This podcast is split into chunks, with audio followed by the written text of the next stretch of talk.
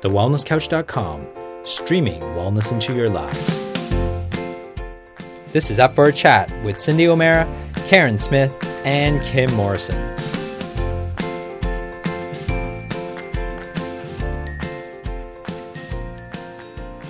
Here we are, up for a chat about the hottest topics that are important to you, inspiring you to awaken the change within. I'm Karen Smith. Now, guys, today I'm going to leave the interview up to Cindy. She's going to be having a chat with the amazing Zen Honeycutt from the US. Now, Zen's actually the founder of Moms Across America. And I'm not going to steal any thunder. I just want to throw straight to you, Cindy. Go for it. Welcome, Zen. Thank you for um, coming online all the way from America, from um, California, I believe. Yes. And, yeah, and also um, this is for my nutrition students that are at the Nutrition Academy. So let me just talk a little bit about you and then we'll get into asking you some questions. Zen is the founding executive director of Moms Across America, a non-profit national coalition of unstoppable feisty moms, and author of the new book, Unstoppable transforming sickness and struggle into triumph, empowerment, and the celebration of a community, of community. With the motto Empowered Moms, Healthy Kids, Moms Across America has grown rapidly with over 600 leaders who have created a thousand plus community events in all 50 states in the first five years of its inception. Zen has three boys with allergies and autism symptoms, which greatly improved when they went GMO free which I've just seen you in a wonderful movie called Secret Ingredients and Organic. She discovered that thousands of mums are seeing the same results. Welcome. Thank you. Thank you, Cindy. It is such a pleasure to be with you and all of our friends in Australia. What a beautiful and diverse country that you have. And I really am honored to be able to connect with all of you. Well, we hope to see you over here sometime. Yes. Well, actually, I was there in 2000. 14 or 15, I believe, and went to Melbourne and City, Sydney, and um, and it was just fantastic. It's so eclectic and artistic, and you know, amazing. So I would love to come back again soon. So, did you come for a holiday, or did you, did you do some advocacy? No, we did advocacy. I toured with um, Madge, which is Mothers Are Demystifying Genetic Engineering, and we I spoke with Michael Antoniou and um, and Michelle, Dr. Michelle Perro. And you can find those videos online on YouTube, uh, on Madge, and also on Moms Across America. And so it was great. It was a mom, myself, a doctor, and a scientist. And so I say that we're the new MDs, right? Moms, doctors, and scientists. We need to work together to really demystify what's going on with our children's health because most it just you have to come from all three angles you really have to come from the science from what's going on as far as um, you know, the food supply and the doctors, of course, with their expertise, and moms, what we're seeing every day with our children, and how uh, and how important that is. We need to tell our doctors what we're seeing, and our doctors can actually learn from us, and then we can learn from our doctors. Um, and of course, tying in the science is, is super important. So that was a great uh, speaking tour, and met a lot of people who are very dedicated to health. And you can see some of those videos on momsacrossamerica.org. Good. I'll make sure that I link that um, to the show notes so everybody knows. So let's talk about how you got into this. So, met your husband, got married, had babies, and then what happened? Well, when I had my first son, I was really dismayed to find that he was crying a lot and he had a green, bright green poop and you know, he was very kind of colicky and he just was not behaving in the way that I thought a baby should behave. And most people told me, oh, it's normal, it's fine. You know, that's just the way it is. And so I just tried to power through it. But eventually, when he was about 18 months old, we did do allergy tests and found out that he was allergic to milk. And so I had to go, um, you know, completely dairy free. Or, or maybe actually might have been a little bit earlier, but you know, maybe nine months or so. But we, I went completely dairy free and then later on, when he was maybe three or four, we had to go through the whole pin, pin um, prick test, which was like torture mm. to find out that he was allergic to many other things, including nuts. And uh, later on, when maybe he was seven, we found out he was allergic to wheat. And 22 other different food intolerances. And I was really dismayed because my husband and I did not have any food allergies.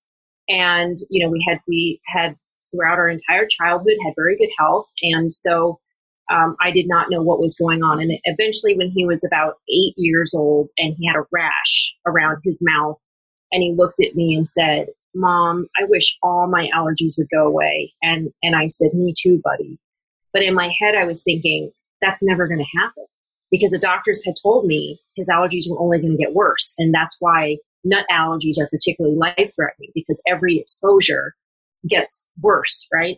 So in my head, I was thinking that's never going to happen. And then I realized what I was thinking in my head that that was very disempowering, right? That we were really just going to be victims of this for the rest of our lives if I took down that way of thinking.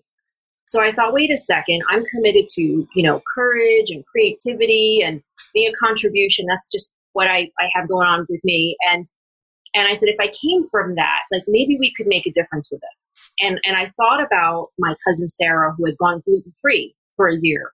And somehow she had maybe healed her stomach a little bit and she was then able to eat gluten a little bit now and then, you know, a year later.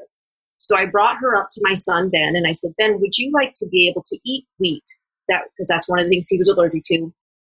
A year from now, like maybe a slice of pizza at a birthday party. And he said, Yes. And I said, Well, then would you be my partner in your health? Would you partner with me? With me? Would you try anything? You know, drink green drinks, alternative health, whatever it takes. He said, Yes. And then I said, Well, then I shook his hand and I said, I'm making a deal with you. I promise you will get better.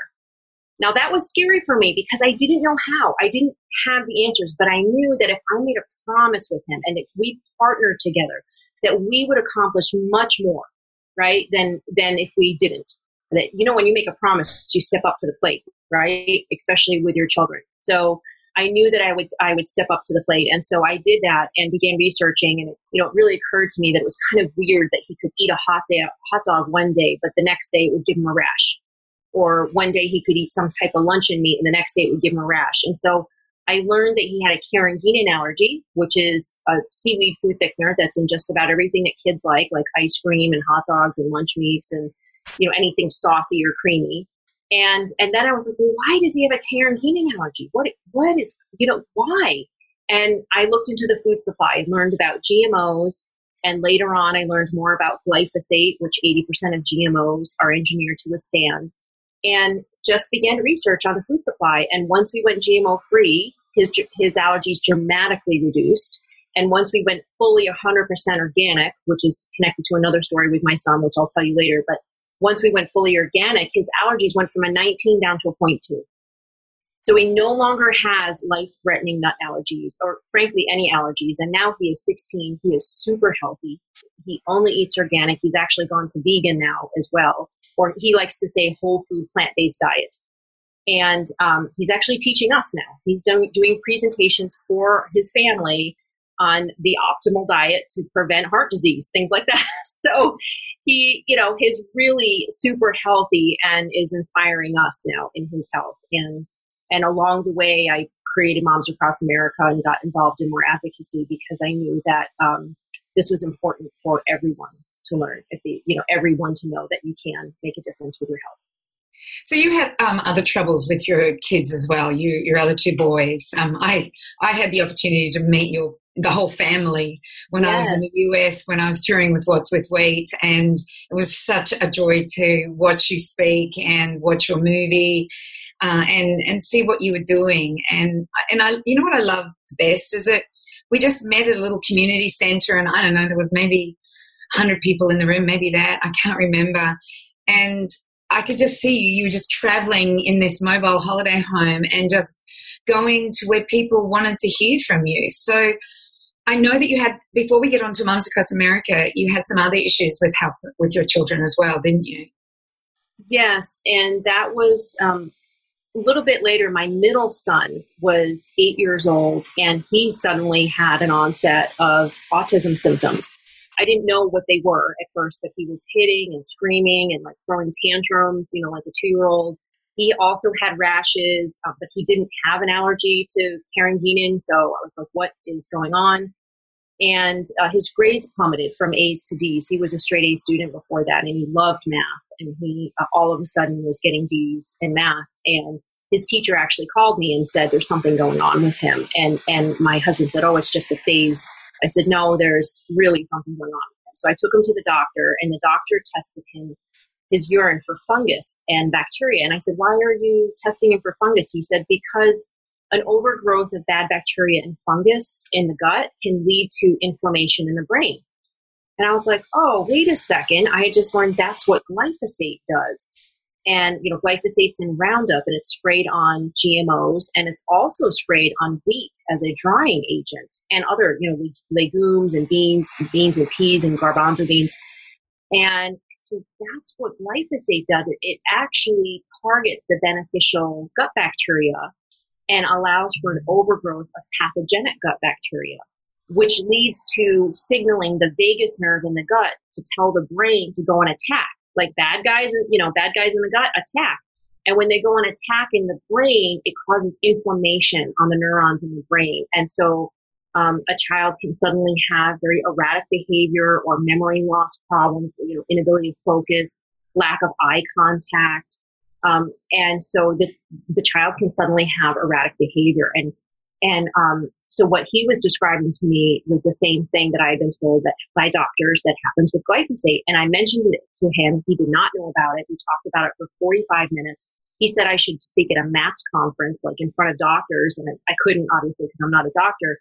But, um, but he said that sounds like a good idea. I've been telling my patients because he was a doctor for autism patients and my children didn't have autism, but we were going to him because he, he did a, a spaced out vaccine schedule.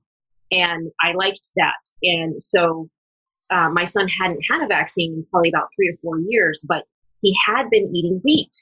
And so I said, wait a second, he's my only son that's eating wheat. The other two sons have a gluten intolerance. And so um, I was like, I wonder if he's getting glyphosate through his diet through wheat. So around that time, I also had happened to bug a farmer for about a year or year and a half to help me find a lab which would test for glyphosate in children's urine because I knew that we needed to connect this whole GMO glyphosate thing to what was actually going on with our children. I needed evidence of that. And he had come through. So it was right around the same time that I was able to send my son's urine into a lab to have it tested for glyphosate. And this was the first time this had happened anywhere in America. And he was the first one tested. And when his lab results came back, I was furious. He had 8.7 parts per billion of glyphosate in his urine and that was eight times higher than was found anywhere in Europe when Friends of the Earth did testing in Europe probably about a year before that. And so Roundup was in my son, Roundup weed killer. And we're not farmers. We didn't use Roundup. You know, there was no reason for that to be in him except for the food supply, right? And we also tested the water around the same time, and the water had 0.08 or something parts per billion. So it wasn't the water wasn't the only thing to blame, right? So there was definitely coming from another source. And um, and so we knew that we we pretty much knew that it had to be wheat because he was the only one eating wheat. And so we cut wheat out of his diet. We went completely organic with everything, even meat and and you know dairy and everything. Um, and he did need to take an antifungal because he had when the doctor the results came back from the doctor. He had very high fungus levels. He had very high bacteria. He had C. diff. He had gut dysbiosis. He had leaky gut. He had 22 different food intolerances.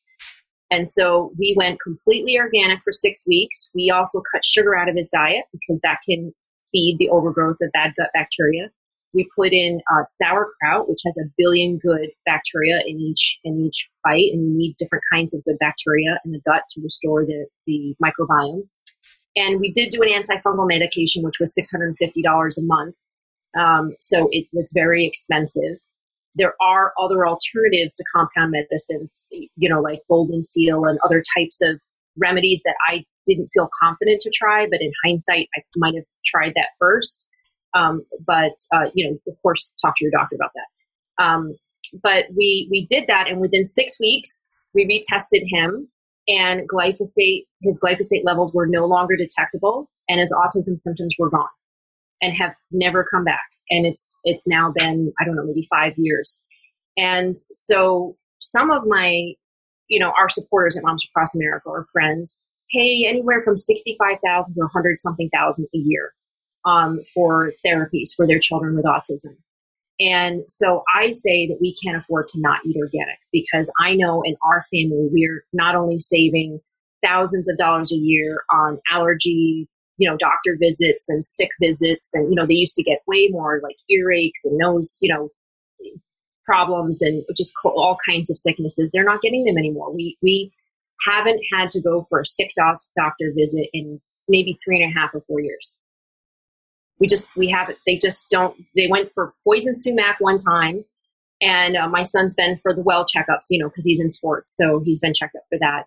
But they are really really healthy now. And my son's back to a's and b's in school and you know very socially um, you know well adjusted and you know active in, in many different activities. And he's just doing awesome. And and so i know like I know for sure that what we eat has the biggest influence, I believe, in, in what happens to our health. Whether whether we're impacted by vaccines or antibiotics or toxins that you know a neighbor spraying or whatever it is, whatever impacted us to cause the problem, the solution really has to start with eating organic and eliminating that exposure to toxins in our gut because our our health really does is founded in our gut. You know, Hippocrates and everybody they were right. You know, it all disease starts in the gut, and so if we sort out the gut, no matter what the other health issue is, I really believe we can make a huge strides in in many different health issues.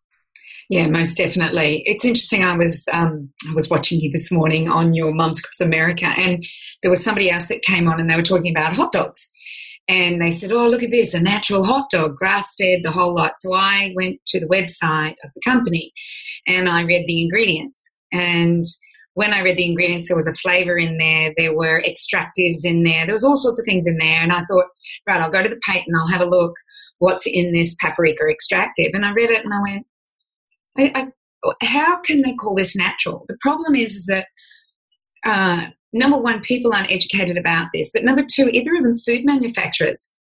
Because I've called them and I've said, Can you tell me about your celery extract? Or can you tell me about your rosemary extract? Or can you tell me about this? Yes. They actually believe that it's a natural product because they're being told by the chemical companies that it is, even though it's genetically modified Escherichia coli or fungi or mold that's producing the product on a genetically modified substrate and so it's it's like education, and that's what we do here at the Nutrition Academy is that we are educating people. Mm-hmm. What I want to go to now is Moms Across America.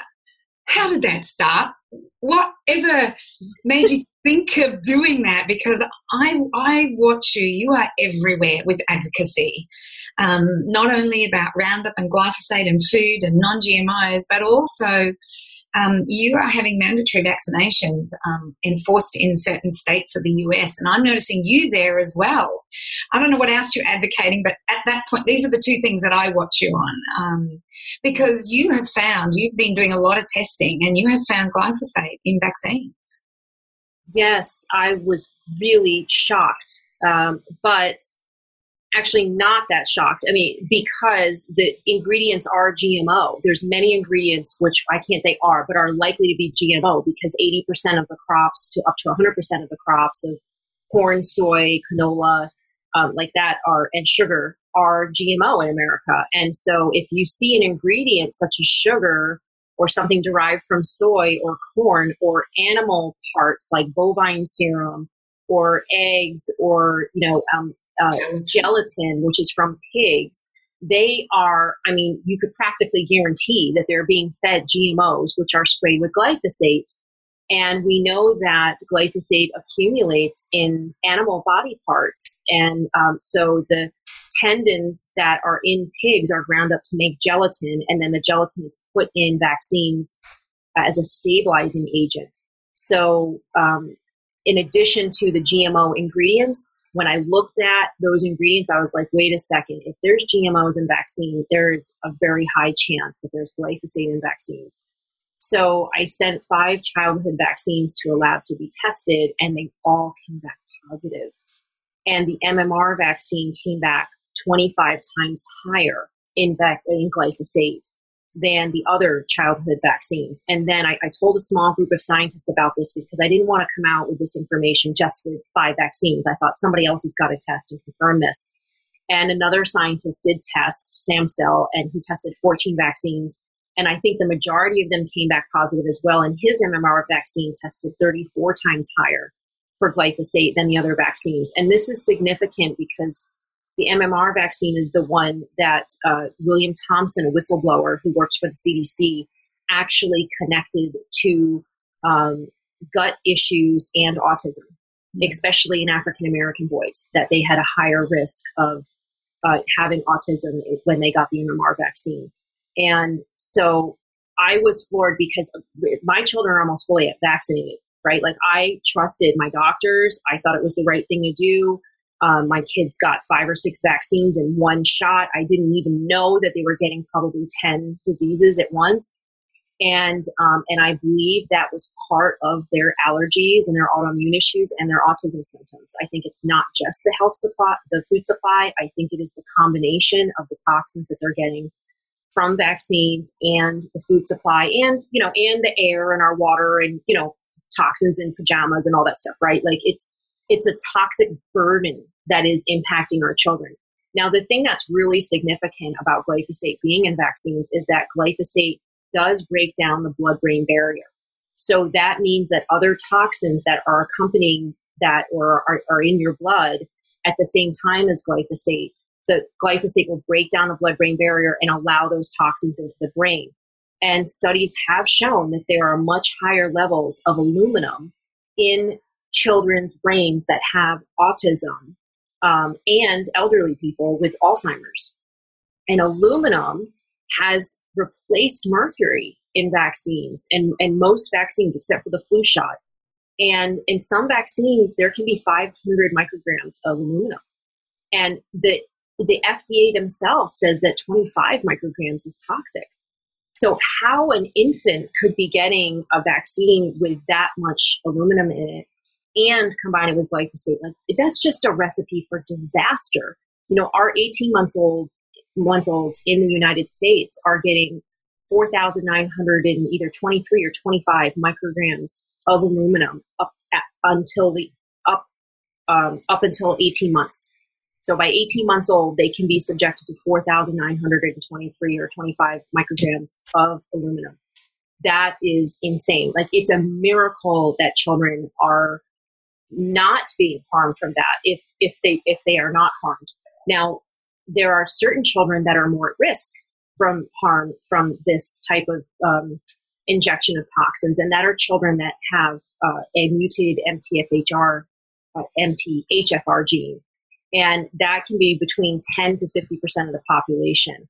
And I recently learned from Kaiser Permanente they have a, um, a information sheet out about the MT, MTHFR gene, and they say that Chinese women, one third of Chinese women, and I'm half Chinese, have a mutated MTHFR gene. And so uh, people of um, minority, it's called minority, really are the majority though. you know, Hispanics and Asians are really the mi- majority. But so we we have a, a, higher tendency to have this mutation, and um, Caucasians do not. It's more of like ten to fifteen percent. So um, my children are a quarter Chinese and um, about 30% Native American. So, um, and which I think is in the realm of, you know, they classify as Hispanic or whatever. So they, they have a certain, you know, percentage of, they have a higher percentage as well of um, having the mutated MTHFR gene. So, um, so that, that to, to be injecting children with toxins especially those that have the potential of having a, um, a compromised ability to detoxify is very dangerous. So mandates are particularly dangerous for a certain portion of the population. And the problem is, of course, that when you mandate something, you're saying everybody has to get it regardless of your genetic disposition. And that's frankly anti science right? I mean, that's just chucking genetics and family history out the window and saying it doesn't matter. We're just going to force everybody to have a certain medical procedure um, because we think it will be for the greater good. Well, if it's not good for my child, I don't want to do it. You know, and I have a right to say that my child um, will be injected or not injected with something. I, I believe that's my right as a parent. So, um, yeah, it's very concerning to us that glyphosate is contaminating so many things. We found glyphosate in breast milk, we found it in wine, uh, beer. Other organizations have found it in crackers and egg, very high levels in eggs. Um, and this is all non-organic, by the way. Some very small levels have been found in organic by contamination and drift and all that. So it's still way better to eat organic. Um, but uh, it is it's pervasive in our food supply, in our vaccines, and the cotton sanitary products. In I mean, just all kinds of things are showing up positive for glyphosate. So this is why we're working so hard to have it banned. It really does need to be banned, and we sincerely hope that Australians will work hard to have it banned in your country. Um, it is it is essential that it is banned and that they stop using this product. It cannot coexist. We're finding it in the rain. It's in the irrigation water. It's in the manure. You know the fertilizers that are used in our food supply. Um, it is. It's just pretty much everywhere. So it, it needs to stop. Well, you'd be happy to know that there was a, a huge grain, I think it was called Summer Grains Conference on the Gold Coast over the weekend. And um, there was a gentleman that spoke who said, I don't care what you think about it, Roundup, whether you like it or you don't like it, or whether you agree with the science, you don't agree with the science, it is it will be banned and you need to be prepared. Yeah. So you'd be happy to hear that. And this was at a huge grain growing conference and he didn't get into the you know, what it does or how it does or anything like that. But he said, it is at that point and you need to be ready for it. So yeah, I thought you'd be happy to hear that. I only heard it this morning. A friend of mine sent it to me who's a farmer, a, a broadacre farmer, and they're stopping it. They've already, you know, they've been doing this for a while. But yeah, she said, Cindy, you'll be so happy.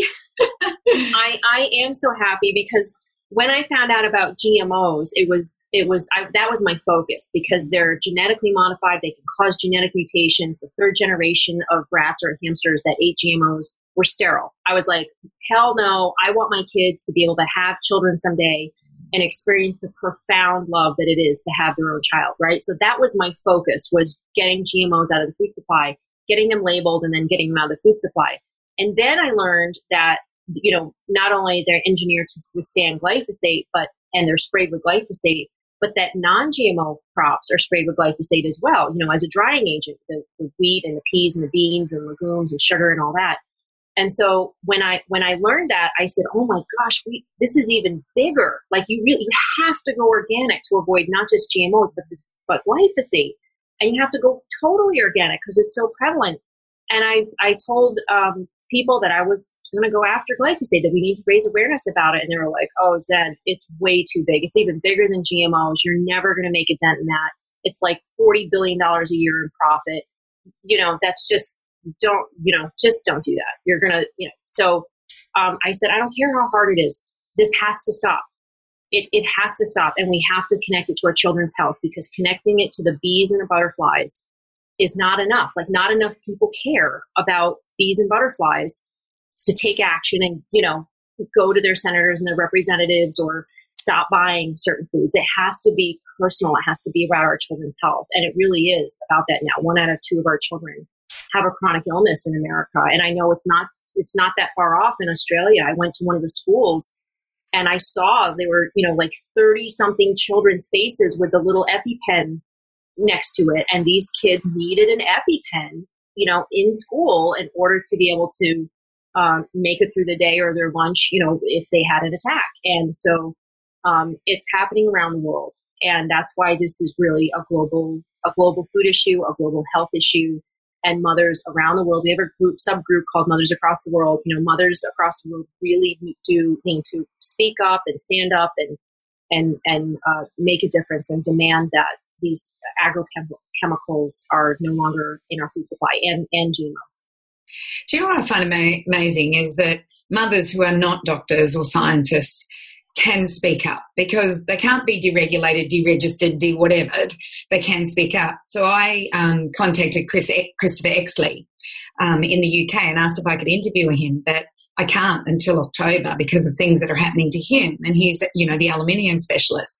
So what's good about mums and mums and mothers is that we can speak up. We have some amazing mothers here in Australia that are speaking up uh, on not only Roundup, like Madge with Roundup and GMOs, but also the vaccine issue. You know, we've got a very, very strong young woman who actually just met Robert Kennedy in the, in Samoa's um, which is her home country, but lives in Australia, and and they they're the ones that can speak up, and they get messages from everybody all the time saying, "Thank you for speaking up. We can't speak up, or I'll lose my job. I can't speak up, or I'll be deregistered. I can't speak up, or they'll take my funding." You know, and. So, mums across America and mothers across the world, I didn't know they existed. I'm going to have to have a look at that. And we might need some mums across Australia. yes, yes. Well, I believe there are some people who have asked about that. We might have made a little banner for them, and somebody may that may be going already. Um, but yes, we all do need to speak up about this. It's it's extremely important, and and that's that's really you asked why I started Moms Across America. That's that's why I started Moms Across America because I asked it myself, you know, how could we reach as many people as possible in the shortest amount of time? because I'm I want to be efficient, right? I'm a mom. I've, I was also a waitress for seven, seven summers, right? You know, through college and all that. Like you, you got to be efficient. You know, you got to get this done. So um, I asked myself that question after we lost the Prop 37 um, uh, GMO labeling campaign, right? And so how could we reach as many people as possible in the shortest amount of time? And I thought of Fourth of July parades here in America in almost every town, at least every county, there's a Fourth of July parade in their hometown. It's about one and a half to three miles long, and people line the streets, and we have these banners and floats and all of that, and people join into parades, and people want to see people and their banners. And I'm like, how awesome would that be to have a banner saying something about moms, something about GMOs, so that, you know, grandpa just elbows his wife and says, Hey, honey, what's a GMO? That's all we need to have happen. We need people to wonder what are GMOs. And so I raised this issue with some um, activists that I knew at the time, Pamm Larry, who started Prop 37, and Diana Reeves, who started GMO for USA. And they're like, wow, that sounds like a great idea. And so their encouragement had me just go for it and create a website called Moms Across America. And the event was called March to Label GMOs. So it was on the banner said Moms Across America March to Label GMOs. And that's really all we needed. And then we had flyers. I got together some information and put it on flyers and um, we started a website. I started a website, and within four months, uh, we had and a Facebook page, and within four months, we had a reach on Facebook of over three hundred thousand a week, and it just took off. and And I believe that that's because we had a date and a time, and we had an event that people could join easily, and it would be effective because one parade, three people deep, right, three spectators deep on each side, means reaching about thirty thousand people so even if it's a small parade, a mile and a half and one or two people deep, right, you're still going to reach five to 10,000 people. And you're going to do it in a family friendly way. You know, it's not a protest where people are trying to put their windows up because you're shouting at them. It's they're applauding you. They're like, "Yay, go moms!" And you're like, "Yay!" You know, and you've got your band, and you could hand out flyers, and it's super fun. Like I didn't even think about the whole applauding thing, but when it happened, I was like, "Oh my gosh, I'm so moved," because I thought about the other 179 groups across the country that were marching in parades at that same time that day or you know on the same day that they were being applauded for their efforts. Because when are activists ever applauded? They're not. They're shunned you know? They're they're just they're like oh those wacky people with too much time on their hands you know so um, that was a special treat and we had um, yeah 179 groups join in that first year and in 37 states. And then in the next year, I think it was maybe 120 something. And it's definitely fewer now, but now more groups are taking us on for health freedom. And for other issues, like uh, we noticed that there was a group in D- Washington, D.C., the third year, that just wanted to get leaf blowers out of their out of their county and they did that so leaf blowers they were like you know just marching about leaf blowers so you can get into a Fourth of July parade here in America on all kinds of different issues, but most people don't usually think about doing that. You know, they don't think of it as a place to reach people for an advocacy issue. And um, more and more groups are doing that now, especially, you know, gun issues and, you know, different types of uh, maybe suicide issues, you know, things like that. So people are reaching out more through Fourth of July parades, and uh, it's very exciting. It's a lot of fun. It's very effective. And since then, I, I realized it, it had to not just be a one time event, it needed to be a, a nonprofit. So at first, we had a fiscal sponsor for about three years, and then eventually we segued into our own nonprofit and um, we're able to raise money through individuals, sponsors, and we have a health solution store where we sell um, products that pertain to our mostly our gut because that's what I needed when my children, you know, were faced with these issues. So we have a handful of products that uh, we sell as a fundraiser, and it, they fulfill on our mission to create healthy communities. And we're very selective, and they're very highly vetted, and they um, are really our breakthrough technology, like really the, some of the best technology out there. So um, we're very happy that our supporters can support us through the fundraiser and their own health, and um, and so it's a win-win for everybody. So we've we've had, as you said, over 600 leaders now create over a thousand events in the past. We're now on our sixth year, and um, it's very exciting to meet people across the country and, and around the world that are so committed. So you also make um, pamphlets. I'm just trying to. So I do have it. I got to show you this then. Mm-hmm. So you gave me a whole bunch of these pamphlets. Oh yes, the White Eater pamphlets. Yes. Yeah, so you also have them online so that people can get them and get them in groups of like a hundred or more, and they can um, give them to their communities, they can give them to their counselors, they can give them to whoever it is. When you did your first um, Fourth of July parade, did you um, have the banners ready for everybody? Did you send them out? Is that how you did that? So we, and I want to be clear, we joined into parades, right? So we didn't create the parades. They were already happening. And you can do this with sports events or street fairs or any type of event, right? That's a big event that's happening in your city. You can just join in um, and pass out flyers or have a booth. And so what we did was, yes, I had a graphic designer design a, a banner and we put it on our website.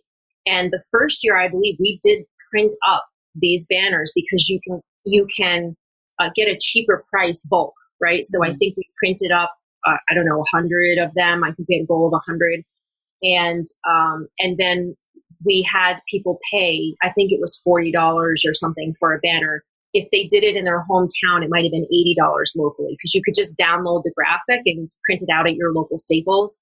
And I think it would have been sixty or eighty. So whatever the prices were, maybe it was even thirty five dollars. I don't know, but they did have to pay for them the first year, mm. and because we, we, didn't raise as you know bunch of money, um, but I think we did send out the, the boxes of flyers for free. All they had to do was pay for shipping, which was about twenty bucks, and it was about a thousand flyers. So um, we did uh, sort that out, and over the years, it's still now twenty dollars for a box of a thousand flyers, and you can download the image for the for the banner, and they you can print it now just locally and um, I, I don't know if, you know, if we get a discount, it can cost maybe 60 bucks or something. So there is an investment to doing it.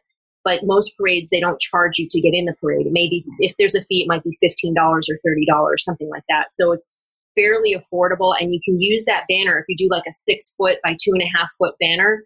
That's the perfect size for the front of a table for a booth. So you can use it at farmers markets or other, you know, health fairs and things like that. And a lot of people are really happy and proud to do that because they're just like patriotic looking banners and they're, uh, you know, they're they're not scary or anything like that. It's approachable. So we had all of that on our website. I also um, designed or had a graphic designer design T-shirts that say like GMO free mom and you know label GMOs now. So we had T-shirts, we had banners, we had flyers, we had buttons and stickers, and um, and eventually we had aprons. So you, you just wear an apron that says organic chef. So yeah, we have a whole uh, collection of tote bags and things like that on our website. And um, all the t-shirts are organic, you know, the aprons and the bags too. So um, it's been a lot of fun. My background is in fashion design and product design. So that came in handy with with you know doing all this knowing like what colors and graphics that i wanted and things like that so that's that has come in very handy yeah. And is this a full time job? Yes, it is. It is now. It it it it's pretty much from the get go was a full time job. Um, thanks to my husband's job, I was able to just do this for three and a half years volunteer. Hmm. And um, then he lost his job, and I believe uh, it was not just a coincidence. He lost his job two weeks after we put banners up outside of Monsanto during the shareholder meeting that basically said GMOs and you know glyphosate are toxic or something like that, and our children get better when they eat organic. Invest in the future, right? Invest in organic. And uh, something shorter than that, but that was the gist of it. We put that billboard up right outside of Monsanto's um, headquarters during their shareholder meeting. I don't think they liked that. and uh, two weeks later, uh, my husband was let go, and this was during a reorg of about 300 people, and he was the only one let go. Um, Monsanto happened to be one of the company's clients. Oh. And he did not work with anybody from Monsanto. He was an IT guy, a software guy. But um, it was just very odd and coincidental that um, you know, an outside person came in and reorged the company, and my, my, husband was the only one let go. So we we lost our um, source of funding for me to be able to do what I do. Um, but we had funders step up and said, you know, this is too important. We need to keep doing this. So we're able to pay the rent now, and you know, we don't like make a lot of money from doing this, but it's it's so important. I think that we continue to do this and um, and we make it work you know and i told my husband at the time i don't care if we have to live in the rv you know we're still eating organic you know we're gonna we're gonna find a way to make this work and so he did and he got training. He decided not to go back to some you know biotech job or pharmaceutical job. There's a lot of um, those types of companies in our area.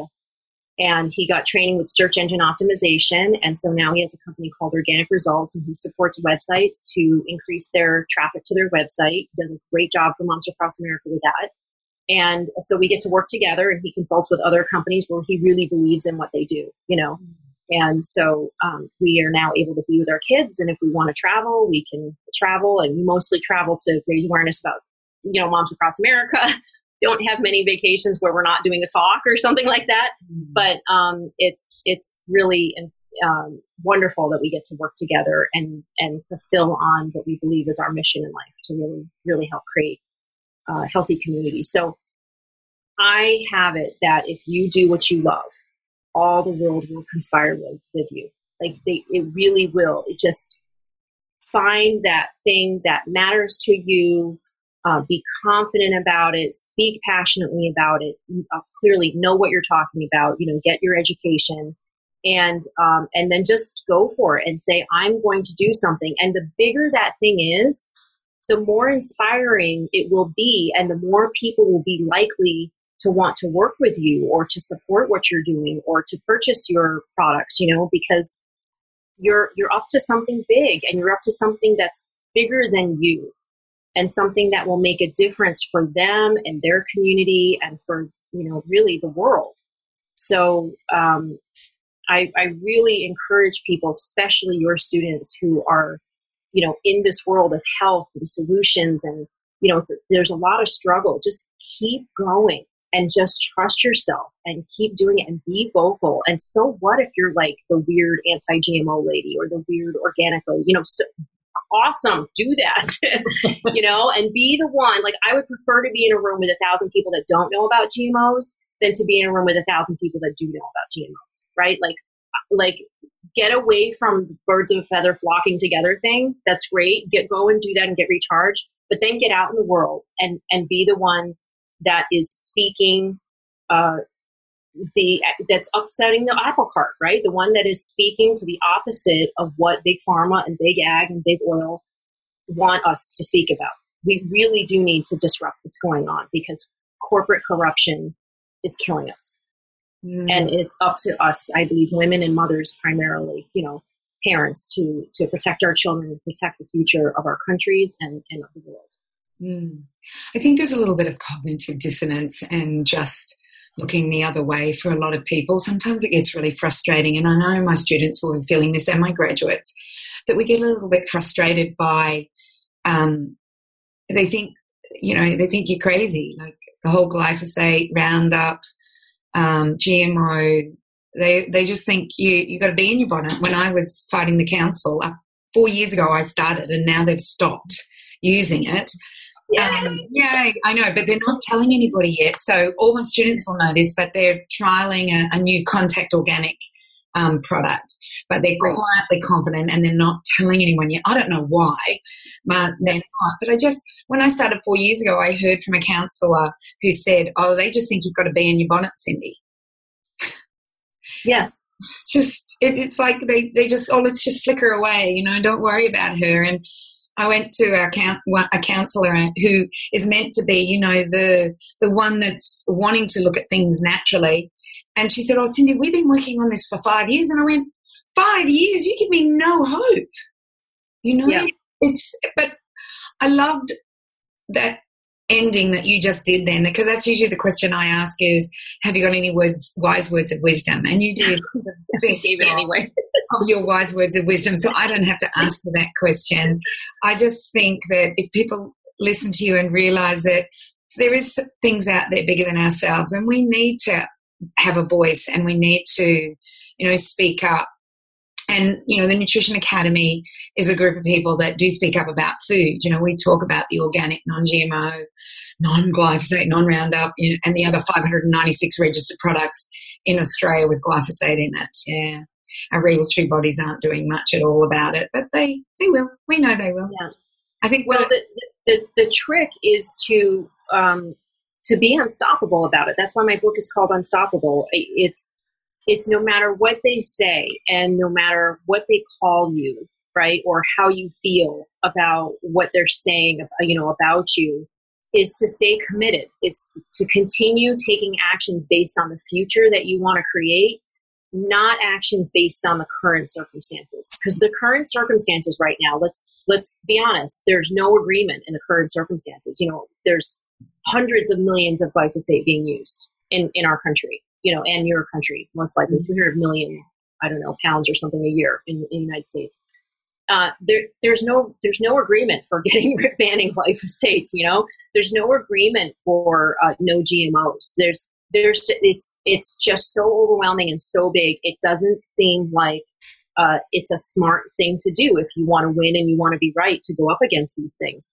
But but uh, and I don't mean right. I mean if you want to like be successful, right? It seems like a very daunting and overwhelming and not likely uh, task to take on. But to me, that doesn't matter. What matters is what's in the best interest of our children. You know, a mom's only special interest is the well-being of her children. It's not that way for prof- for corporations. Their special interest is the is the you know, increased profit of their company. And so, um, but what what the advantage that we have is that our source of motivation will never end. We love our children and our families so much. We are unstoppable because of that. We will not just give up. And I'm sure all of your, you know, your your students uh, when they learn something, it just adds more fuel to the fire for them. They're, they just become more armed with, you know, the truth and the facts, and and they become more empowered and that's what we need to do is to continue to share that because um, your students and, and people like our supporters are the ones bringing the truth to the people. Mm-hmm. And I don't know what it's like in Australia, but I can guess that the media is probably not telling people the truth about what's going on in the food supply.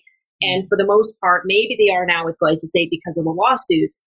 But um, in the mo- for the most part, the major media here in the United States, 70% of the commercials are big pharma.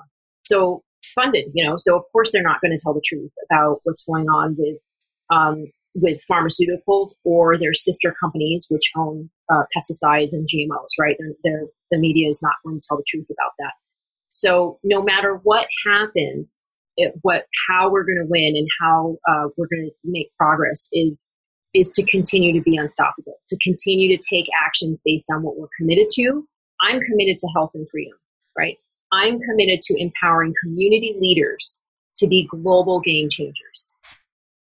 And I know you are too through your education, right? You want to empower people locally and so that they will go out and not just make a difference in their family and in their community, but it will ripple effect throughout the world. Mm-hmm. And we see that happening, right? We, we see that happening with people. I met this lovely woman from Uganda in Australia when I was there. Her name is Alice, and her video is on YouTube. And she is now educating people, you know, in Africa and in many other places about the dangers of GMOs and glyphosate. And, and it's happening around the world. We are educating people. So um, I would invite every single person to see themselves in the same way. There's, there's nothing special about me except that I'm willing to speak up. I re- really, there's not, I'm just, I have no background in creating a nonprofit or marketing or, you know, a big event like this. I just said, I'm willing to do this. I'm willing to mess up. I'm willing to look bad. I'm willing to fail because so what? It's not about me. It's about this future that I want to create. It's about my children. It's about your children. It's about, you know, us being healthy. So I'm just going to do whatever it takes to make that happen. So if your students decide that they're the ones to make a difference in a particular area, you know, whether it's getting GMOs out of the school or getting glyphosate like you did out of your town, right? Or having a certain senator or representative create a bill to ban glyphosate or, you know, all toxic chemicals, right? If they just say, I'm the one that's going to do this, they will inspire other people to get on board with them and you will make progress. Mm. That's just the way it works. It just takes one person to start and you will inspire other people to take action too. So I'm very grateful to be able to talk to you and to your students and uh, really appreciate this this time with you. Well, you're such an inspiration. So, if my students want to get your book, is it on Kindle? Is it in Australia? Do we go to Moms Across America? Yes, it, well, so you can link to it from Moms Across America. It's sold on Amazon. I believe it is on Kindle. There's like a downloadable ebook. There's also a mini ebook. If you sign up for our newsletter, uh, you get access to a mini, a free mini ebook. Or it's a couple chapters from it. And um, yeah, and I, I, hope you, I hope your supporters uh, read it and enjoy it and uh, learn about how not only we got started, but how the entire community is working together. I, I source uh, farmers and scientists and doctors and lawyers in the book and really tell the whole story about the community that has come together to, um, you know, create a healthier food supply and, and health in America and around the world. And of course, I mentioned uh, mothers across the world and my, my trip to Australia and New Zealand and uh, China and um, Japan and Korea and places like that too. So it's um, it's a, it's really a, a global uh, a global global effort. Yeah, well, I've been proud to be part of. Thank you, Zen Honeycutt. You um, yeah. you're an inspiration, and I really appreciate your time today. Thank you. Thank you, Cindy. Cindy, that was an amazing interview. And oh my goodness, Zen is just an incredible, credible person. We are so blessed to have shared the show with her. So, for all of our guys and all of our listeners that are interested to post your comments, questions, or concerns, ideas, thoughts, all of it, head on over to our Facebook page, page.allthews.facebook.com forward slash up for a chat, or you can head on over to allthews.thewellnesscouch.com forward slash up for a chat. But most importantly, everybody, make sure you give us a five star rating when you jump into iTunes. And also make sure that you tune in here next week, right here on Up for a Chat, where you get to become part of the ripple effect that's changing the world. We're going to see you on the ride. Bye for now, everybody. This has been a production of TheWellnessCouch.com. Check us out on Facebook and join in the conversation on Facebook.com forward slash The Wellness Couch. Subscribe to each show on iTunes and check us out on Twitter. The Wellness Couch, streaming wellness into your lives.